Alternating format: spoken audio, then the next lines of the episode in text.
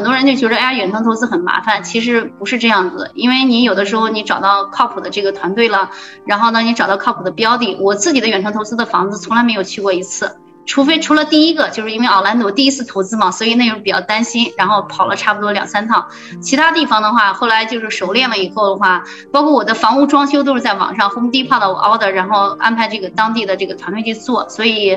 嗯，包甚至就是我呃，就是这个在我费城的学生公寓的这个建这个房子，从买。买旧房子拆倒重建，组建团队。我从买这个房子到最后的话，就是卖出这个房子租房，这个差不多七年的时间，我没有去过一次。我拉斯维加斯的房子的话，我二零一二年买，我现在租了差不多是九年了，我没有去过一次。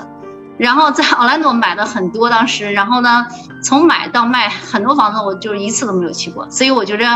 这个的话就不是太大的问题。OK，那接下来下一个。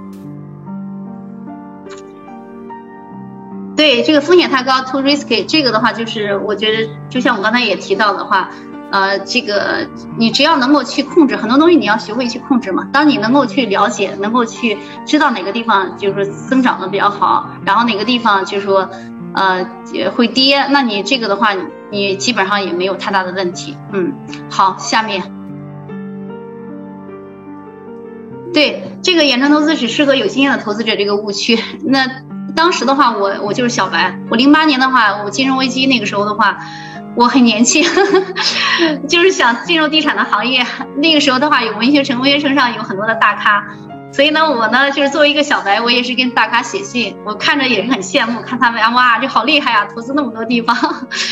但是呢，基本上没有人理我，所以呢，我我都是自己在网上做 research。那个时候也没有微信，也没有这些互联网的东西。所以我觉得那个时候我能去投资的还不错，那可能这个对大家现在这个就是有学堂这个平台有这么多的这个资源，我觉得会更好。但是那个时候我确实花的时间也不少，比如说去拉斯维加斯投资的话，我身边也没有这样的人嘛，就是我呢差不多是花了六个月的时间，然后在网上这个黄页上找这个经纪人，一个一个打电话，那最后选定一个非常好的。我们到现在没有见面，但是这十年期间的话，我们一直有联络。他现在夏威夷。